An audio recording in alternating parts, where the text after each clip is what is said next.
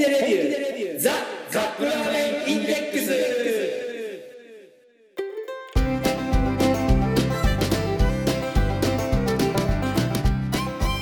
今週もやってまいりました本気でレビューザ・カップラーメンインデックスラーメン好きのおじさん2人がカップラーメンについて好きなことを好き放題言い合うだけのポッドキャスト番組でございます毎回ジャンルを問わず気になったカップラーメンを買ってきて番組内で実際に食べるそして感じたことを熱く語るといった具合に進めてまいりますが私たちは決してメーカーの回し物ではありません。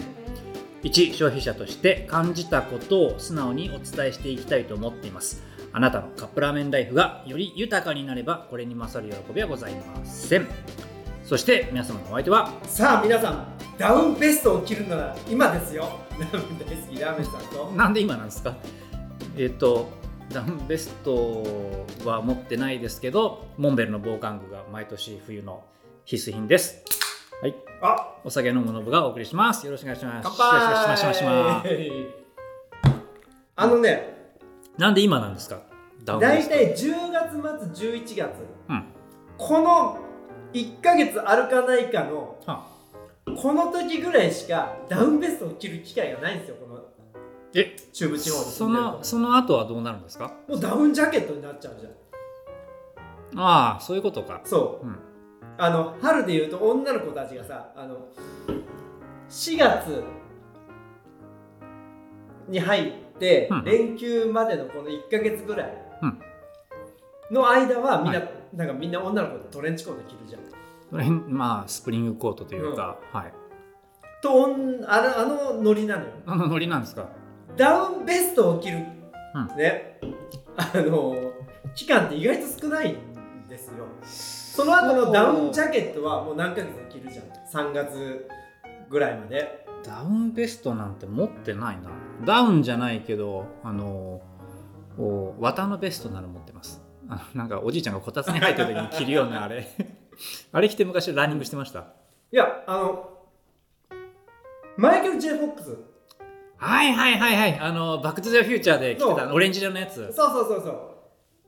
あの赤い赤いオレンジオレンジのダウンはい。ベストあるじゃん、うん。でそれにナイキを合わせてみたいな。そうそうそうそう。でほらあのースケボーが宙に浮いたりとか、うんうん。えー靴が勝手にキュッて締まるとか。はい。あの中で何個かもう現実になったのがあるじゃない。ありますね。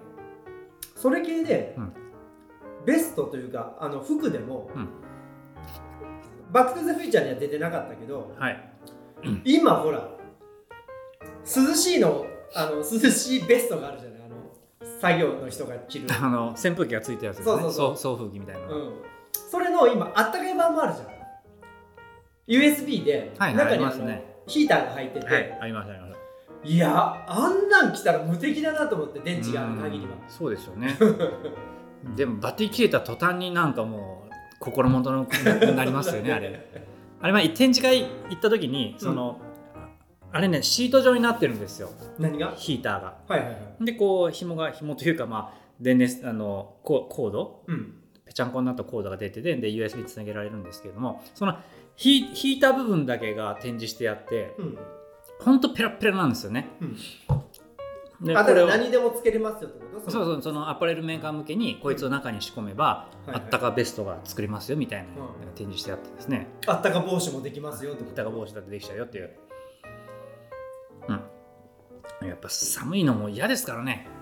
でも着込む着込むのも嫌だしそりゃもう科学の力でなんかなんとかなるんだったらなんとかしたいです。ねうん。だ大抵でもそういうのってほら、えっとワークマンとかに売ってたりするんじゃないですかね。あそうワークマンに売ってる。うん、やっぱり現場で働くところがまず一番最初に需要が高まるというか。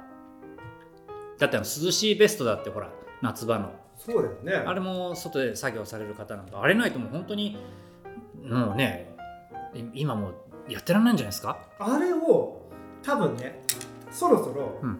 ハイブランドも使ってくると思う。オートクチュールでなるほど。そろそろ。うん。そろそろ。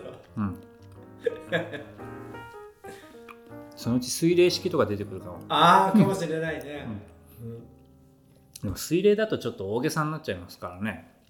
いやだからどんどんどんどん進化してるなとう思ってね、ん。あれって基本的にその空気を送り込んで首首でしたっけ？うん。からバーって逃がしてるんですよね確か、はいはいはい。だからもう風が送ってるだけなんで。うん。であとはほら汗がこう汗が蒸発するので気化熱で涼しくしてるっていう感じらしいんですけど、だからあれ着て冷房のガンガン効いたところに入ったりすると一気に体が冷えちゃうって聞いたことありますけど、はいはいそうだよね。うん、であれは海外でももう流行ってる。あれ日本だっけ？あれって。分かんない。でもあっても良さそうなもんですけどね、海外といえばはい何年もう10年以上前かな。うん。香港のチムサーチュインの駅の地下街歩いてたらまあの原宿みたいなところ原宿みたいなところの地下街歩いてたら、うん。そのあの地下鉄の駅のすぐそばですよ。うん。すごいスタイルのいい20歳20代前半ぐらいのお兄ちゃんがうん。赤いランドセルを背負って歩いてました、赤いランドセル？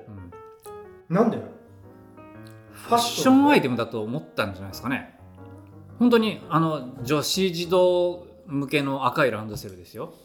これ場所が場所なら犯罪だよね。場所が場所なら、まあでも誰が赤色が女の子のアイテムって決めたねんみたいな。今だったらそういうねなるかもしれないですけど、でも本当にあの堂々とすごい歩いてたからもうすごいじっと見ちゃいましたけど、うん、ところかま変わればっていう感じなのかなと思いましたね。ランドセルってさそもそも何これって。が日本の学生に作られたものなの？ちゃいます。なんか廃廃能ですよね。だから要はあの軍隊で物を入れていくためのものっていうところから始まってるんじゃないですかだよね。その感じがするよね。丈夫で。うん、ただねあれ本当重いんですよね、まあ、最近は軽くなりましたけれども、セイバンね。うん。今はねあれなんですよね。そのうちの地元だとほらタブレット、まあ、iPad なんですけどはそれを使って授業してるんであうん。そのタブレットだけを持って登下校すりゃいいじゃんって思ってたんですけどうん。そうじゃなくって普通に教科書とかノートも持ってくんですよ。うん。なんじゃそりゃって話ですよね。タブレットあるんだったらタブレットにもう集約したらいいじゃんって思うんですけどだからタブレットの分だけ iPad の分だけランドセルが重くなってる感じなんですよあそうか。教科書だってそれで見れるもんね。ねえ。それで見りゃいいのに。それかまあ見れるような何何かにしたらいいのにね。本当に。あでもそうするとさ授業中に教科書に落書きででできないじゃん落書きが。大丈夫です。その iPad を使っていろいろいたずらするんで。今の子は、そうだね。うん、うちの小学生のチビなんかはうん。あのなんていうんですかね。ちょっともう20年30年前ぐらいに流行ったこうマルチメディアのね、ないろんなこうなんていうんですかソフトウェアってあったんですけれども、うん。えー自分の描いたイラストだったりこうアメさんの大好きなエクセルとかでももともと絵がいっぱい入ってるじゃないですか、ああはいああいうのこう並べたりしてなんかちょっと仕掛け作るとその絵が動いたりとか、うん音楽流れたりとかってあるじゃないですか、はいあれ今でもその学校の教育現場でそれ使ってやってたりするのでなんかこう発表のためのプレゼンテーションややるためにそういうのを使って、まああのなんていうんですかパワーポイントみたいなやつがあるんですよ。はいそれをねあの子供たちはうまく使ってゲーム使っ作ったりしてるんで。あ本当でそれがあのいっぱいこうクラウドにアップロードされてるんですね。うん。で子供たちそれ見つけてきてうん。一生懸命やってますねゲーム。すごい。やっぱね子供ってまあ遊びの天才ですからねやつらは。本当に。もう好きやらばなんか面白いことやろうとしちゃうっていう、だからさ環境だよね。自然にネイチャーなんていうの自然のところにポンと置いとくとうん。ほら木の枝で何か作ったりとかはいはいはい、やるでしょ、うん、することなければそれやりますからね。だよね。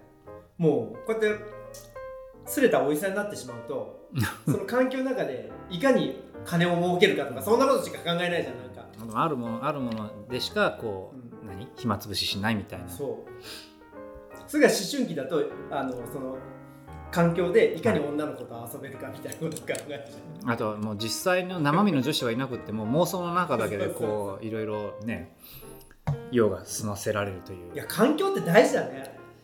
大事でしょうね。うちは基本的にゲームはあの1日2時間までって言ってるんですけどいや理由なんかないですよ。だってまあ取り合いになっちゃうから。ああそういうことか。ああ人数多いもんね。一、人に1台とかそういうわけにはいかないので。でその1人に1台与えられてるタブレットであれば、うん。iPad であれば、うん、好きなだけやんなさいと。ああ与えられてるのはあのほら何何番目まで与えられてえーっとね一番下まだ幼稚園児なのでるの、うん、その子はまだ持ってないんですけど、うん。あとは全員持ってますえ全員持ってん持のってますねすごい。えだ待って一番下なんてまだ？5歳。幼稚園ですよ。幼幼稚園幼稚園。持ってんの？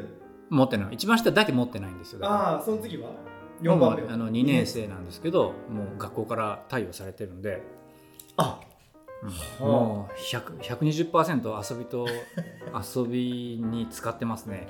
やつは。うん。でいいんですよそれで。あのいろいろこういじってるうちにね。いろんなものが見つかるはずなんで、うんまあ、その辺は細かく言わないようにしてますけど。あの世のお父さんに聞きたいです。うん。まあこの番組はエロは語らないって言いますけどエロじゃないです。何ですか？あのどうしてもさ成長男の子が成長するためにはうん。必要な あの画像を見ないといけないね必要な画像ですね。そういうのはなんかあの制限できたりするの？一応ね、うん。そのあセーフセなんなんていうのこうセーフガードみたいなのあるんですよ。ああパソパソコンにもありますよ。うん。今なんかあれですよ。Google の画像検索で、えーこうなんていうんですか？職場で見るのははばかれるような画像を検索しようとするとほえっ、と今あなたはフィルターかかってないけど大丈夫？みたいなことにちゃんと言ってくるんですよ。うはいはい余計なお世話しやがってね、思いますけれどもね。えじゃあ子供の検索履歴とか見たりするんですよ見ない、見ないですよめんどくさい。でもそのうん。うちの長男高校生なんですけどはいはいはい。つ何時うん。部屋に入ってもうん。別に慌てないんですよあいつ。そうやん。ねえ不思議。だって不思議じゃない今だって全てこのパッドの中にいるわけでもさタンスの奥とかさうん。タンスのさタンスの開けた一番下の開けた下にちょっと隙間あるじゃん。だってさその部屋勝手に入らないでとか うん。どこそこあの勝手に掃除するなとか、うん。全くそういうこと言わないんですよ。えそれもないの？ないない。ちょっとね逆に心配になってきた。うん。振り返って我が身を考えるともう何ですか？高校生のまあ高校生の自分っていうかもう中学校卒業した時に私もい家にはいなかったんですけど、うん。そんなもう親が自分のプライベートゾーンに入ってきたら何発見されるかわからんじゃないですか。っていう緊張感と常に戦いながら毎日生きてましたけど。ちなみに逆はどうなの？でどういうこと？子供たちがはい。パパの部屋に入ってきた時に、うん。これは見られちゃまずいものは何今大丈夫？いやある。あるし それは見るべきではないと、うん。思ってますけど。うん。なんでまああのね。隙間はね。き厳厳しく。厳しくしてますよ。隙間はねもう何やってもね、しょうがない。だって子供は興味いろんなものに興味持ってなんぼですからね、好きこそうん、ものの。ものの、なんだっけ誉れなれ、えー、なんとかですね、はい、はい、好きこ好そきといえばはい。好きといえば好きです。はい。この好きです。はい今週の M1 でございます。牛好き。牛好き。カップヌードル。えっと一体どういうことだこれは？わかんない。だって味わい深い牛肉大ぶりのネギ滑らかな食感豆腐入りって書いてありますけどこれね、日清カップヌードルの、はい。えービッグタイプなんだけどこれなんとねセブンイレブン限定のカップヌードルなんですよこれ。ずるいな。ずるい。えー牛のうまみ広がる濃い口醤油の割り下風スープ、うん。だ和風。ちょっと甘め牛あなすき焼きラーメンみたいな感じかななんかイメージ的に言うと。すき焼きラーメンってなんじゃいって話ですけど。なんか、えー。ほらあのアメリカ人が好きそうななん蓋かすき焼きラーメン。見てくださいこれあ豆腐だ。豆腐がいっぱい入ってる。白い。うん。まあカラカラに干からびてますけど、はい。当然ながら。今回調べてもちょっとメーカーの言葉がなくてですね。これっセブンイレブン限定なんですよね、はなんかでもそういう限定商品って情報少ないですよね。い少ない。あれ？見て。ビッグサイズなのに耳が2つあある本当だ。多今分セブンが注文したんだろうねこれね。最近こうなのかなえーと特製オイルを入れて食べると口いっぱいに広がる牛すき焼き風の、えー味わい。今だけしか味わえないちょっと贅沢なカップヌードルをお楽しみくださいということですね。じゃあお2人書いましょう。よいしょっと。えーっとねこれゴールドですよ。ゴールドです。の,、はいあのパッケージがゴールドです。高級カップヌードルって感じですねこれ。まあやっぱ牛好きですからね。高級感出したいんでしょうえー、っと蓋をしまして。3分だよねやっぱりこれ。3どうだろう。分ですよね。あれ？書いてないあ書いてある。ネット3分。はい「ヘイシリタイマー3分。3分のタイマーを開始します。はい。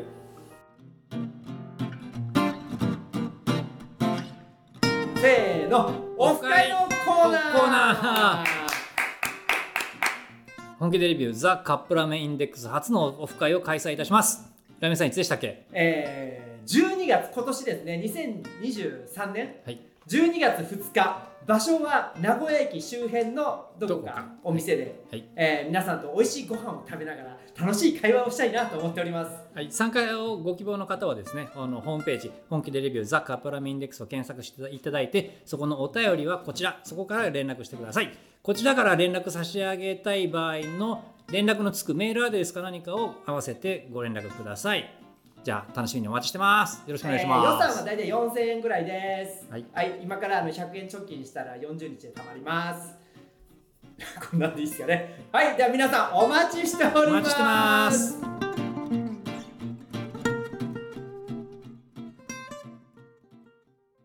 はい。3分経ちましたえっ、と牛脂あちょっとオイルがひっついちゃったよ。牛脂オイルをはい。あで牛牛脂オイルをこの牛脂オイル。ブラスあの、はい。ぶち込むわけですね。このネギがねすごいすごくないですか？このネギ。本白いネギ。と豆腐。豆腐。いやまさに牛好きだねななんじゃこりゃすごいな。ちょっとあのちょっとこれ楽しみだな。侮って若干いたけど、具の充実感がなんか結構すごいですねこれでここに、えー牛油オイルをよっこいしょと、あ透明透の明な油が出てきました。と牛油。ああのよくあるやつ。あの 牛脂です。牛脂、ん確かに。ヘッドやね。ヘッドですね。さあじゃあ、えー実食いきますと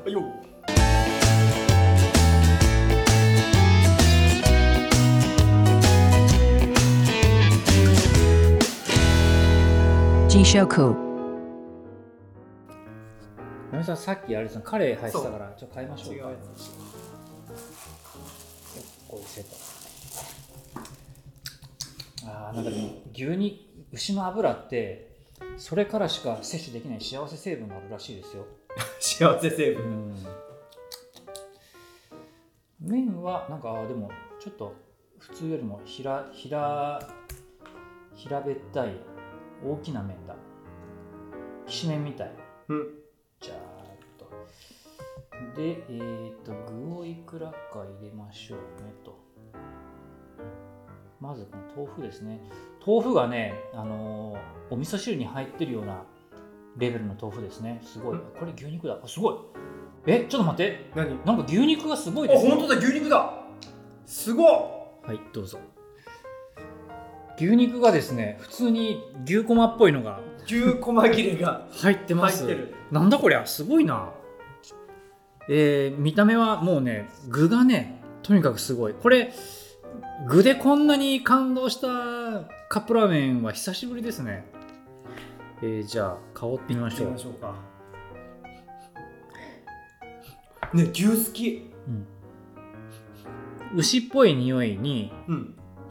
あのうん。こう醤油なんですか醤油とあとなんか甘い割り下っぽい感じの香りに、いつもの いやいつもの、いつもの匂いカップヌードルの匂いが。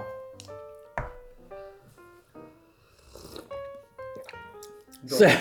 どう？何何何何何？まず油はさ、はい。さっきほらあのヘッド入れたじゃないですか、はい。もうこれ間違いなく牛牛なんですよ、うん。でも汁がね、こうすき焼きを作った時にちょっと余った割り下ではい。えーっとまかないのラーメン作ってみましたみたいな そんな感じです。甘い。あだろうね。牛好きだもんね。甘いのね。うん、もうこれはねまごうことなき和食です。でこの 麺がねすごく平たいんですよね、はいはい。いつも以上に。もうこれきしめんです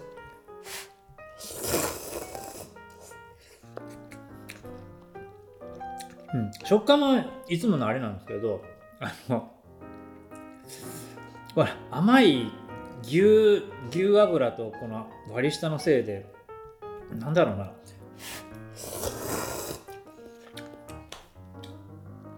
すき焼きをやった後に残った割り下とちょっと具でうん。あのきしめん作ってみましたみたいなはい。感じになりましたね。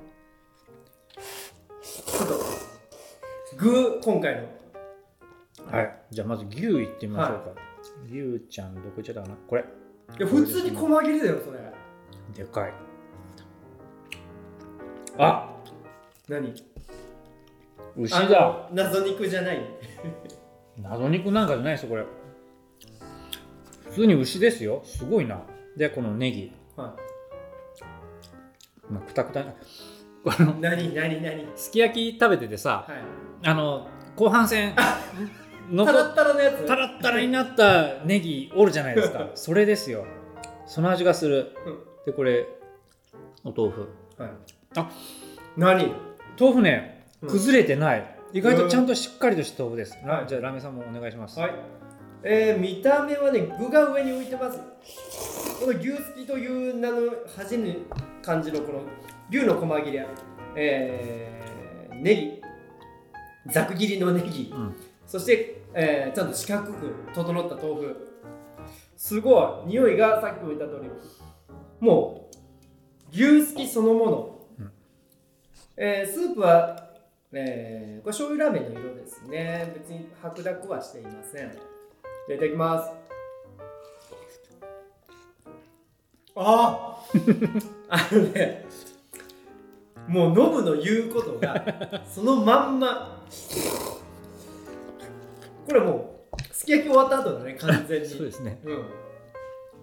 すき焼き終わった後に麺をぶち込んだそう。というだけのそこにあのお湯をちょっと足してであのきしめん入れて作りましたっていう、そのまんまですねこれ。うん。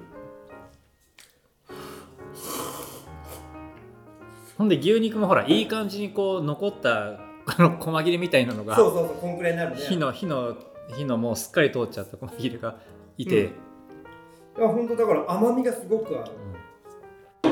じゃあちょっと具いってみますね。まず牛肉。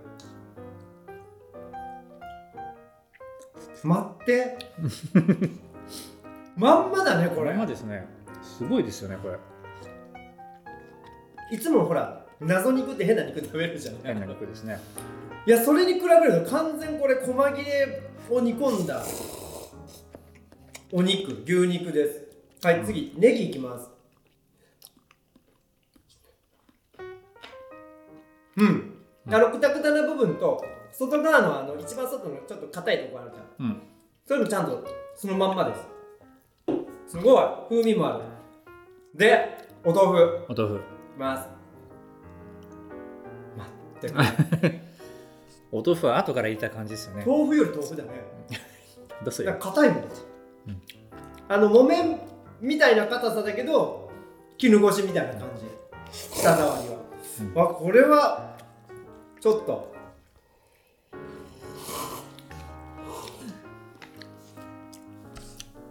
あこれ斬新だね。今までなかったねこれ、うん。なんか妙にリアルなんですよね、こうなんて言うんだろう。残り物で作りましたみたいな感じのリアルさが出てる、面白い。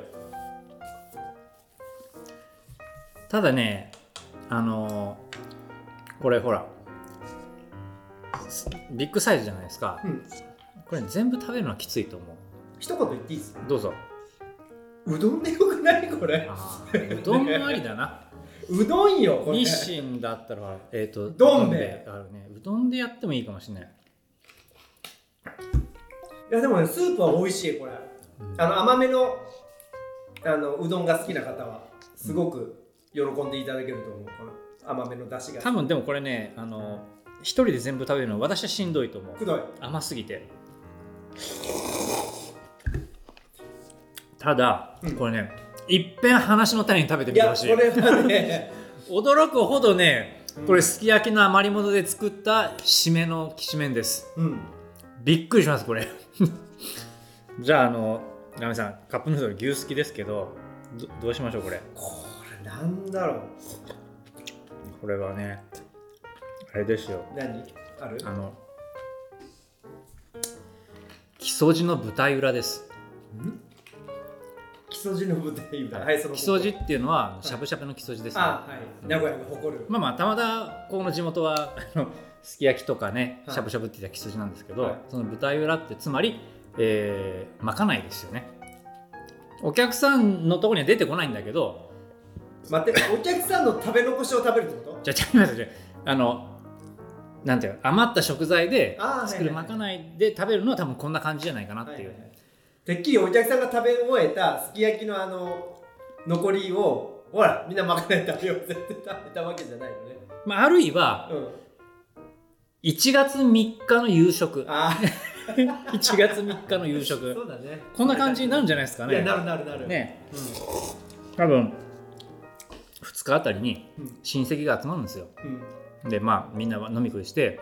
でまあ2日のよ夕方なんてもう片付けるのもめんどくさいじゃないですか。鍋だね。でいろいろ残ってるからはいで3日にねあの遅く箱根駅伝がちょっとゴールししたぐらいに見て起きて。女子たちはね母ちゃんたちはあ。のデパートの初売り行って地下の,、あの高級はい。お肉を買って帰ってくるんだよね,、そうね。あの紙に包まれた。うん。いろいろやって。でまああの夕ご飯はあちょっとじゃあ昨日残った鍋あるからちょっとこれで簡単に作るかみたいなで餅も入れるじゃん正月だから。持ち合ってもいいかもしれないね。まあいろいろこうに我々日本人であれば妄想の膨らむ一杯だと思いました、ぜうんね。ひぜひね話の種にね一度食べてみてください、はい。以上です。はい。じゃあ次のコーナー参りましょう。せーの。ラーメンに聞け。聞け。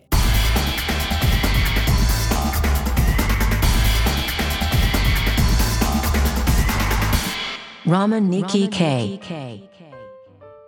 牛すきラーメン。これちょっと調べました。えあるんですか？ありました。うそはい。これがなんとねあのラーメン業界ではあの有名な世田谷さんっていう東京のラーメン屋さんがあるんだけどはい。そこがねちょっと前にあのー M&A でうん。あの個人の方が創業したんだけど、はい。なんと吉野家ホールディングスの傘下に入ったんですよ。ファンドに買われたんですか？ということではい。日本一卵の合うラーメン屋を目指して2020年大阪難波で創業したのがうん。えー、っとなんて名前だったっけ？卵に合う？うん。え大阪スタミナ牛肉ラーメン。はまあ今日のような牛すきラーメンみたいなんだけど、うん。これがなんとはい。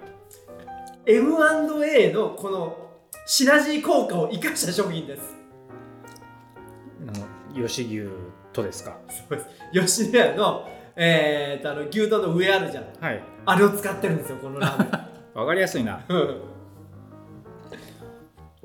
吉野家ってさうん。もう最近は何でしょう。社員食堂みたいになってるんですよね。最近の店舗吉野家の。ん？どういうこと？社員食堂みたいなあのまあ社員食堂というかうん。フードコートというか注文を済ませるとああの自分で取りに行けってやつ？ピーピーってなるやつ渡されて待ってこの時間カウンターじゃないの？ちゃうんですよ。でピーピーってなると、うん。そのカウンターに取りに行ってうん。なんていうかあの入って渡されて、はいはいはいはい。でそれで席に戻って食べるみたいな。もうやっぱ人件費削らないとね、結局行き着く先はそこになるんですかね、うん。いやラーメン屋さん考えるにはもっと人件費減らす方法があるんですよ。うん、なんでしょ器をね、うん。紙コップとドリンクは。うはい。で紙のほらイベント用のさ丼みたいなのありますお持ち帰り用の丼ですね。そうそうそうそう。あれの、まあ、安いやつでいいんだけど、うん。ああいうやつにすると、うん。洗い物もなくなるの。うん。廃棄物めちゃめちゃ出ますよね。でもさ紙だからさそんな膨らまないじゃん。いやでもそうは言ってもうん。どんどん捨てていくわけじゃあれないですか、ね重ねるとめっちゃかさばるけど、うん何ちゃんと綺麗にあの 何いや一枚ずつこうゴミとしては出ちゃうじゃないですか。だけどはい。洗う人がいらないじゃん。だってラーメン屋さんで洗い場に一人いるわけよ。うん。ほらやっぱり回転早いからどんどんどんどん洗い物が出てくるわけじゃん、はい。油切った。あ。それをスポンジぐちぐちやってで食洗機に食洗機が入れてくれる洗ってくれるんだけどそれまでにうん。ちょっと流して軽くこう油のひどいのはゆすいだりするんだけどその一人が削れるわけよ。でもゴミ。そのそのコストと、はい。えー人件費がどっちが上かっていうのをまた考えないといけこない、れそのこのこれからはねうん。その企業のコストだけじゃなくて出てくるゴミをなんとかしないかんっていうねうん、環境に配慮した。環境に配慮して儲かるんだったら誰もやるよって話なんですけどうん、まあね。あの屋さんとか揚げ物やるとこはその俳優をなんかもらっ買ってくれる業者さんがあるみたいな。なんでしょう？なんか肥料かな。豚骨ラーメン屋さんもそう。豚骨ラーメン屋さんも、うん。あの鶏わたガラあるじゃない。うんうん。あれを買ってくれる業者さんがい多分肥料にするんじゃないですかね。るなんかね、うんはい。そんな感じ。そういうゴミもねなんかね、うん。まだまだ使おうと思えば、うん。ちゃんとしっかり仕分けすれば使い道多分あるんじゃないかな。えっとそのじゃあ紙コップとか紙皿で提供したとして、それ洗ってまた作る。それやったら普通にお皿でやった方が良さそうですよね。ね。はい。じゃあエンディングいきましょう、はいエンディング。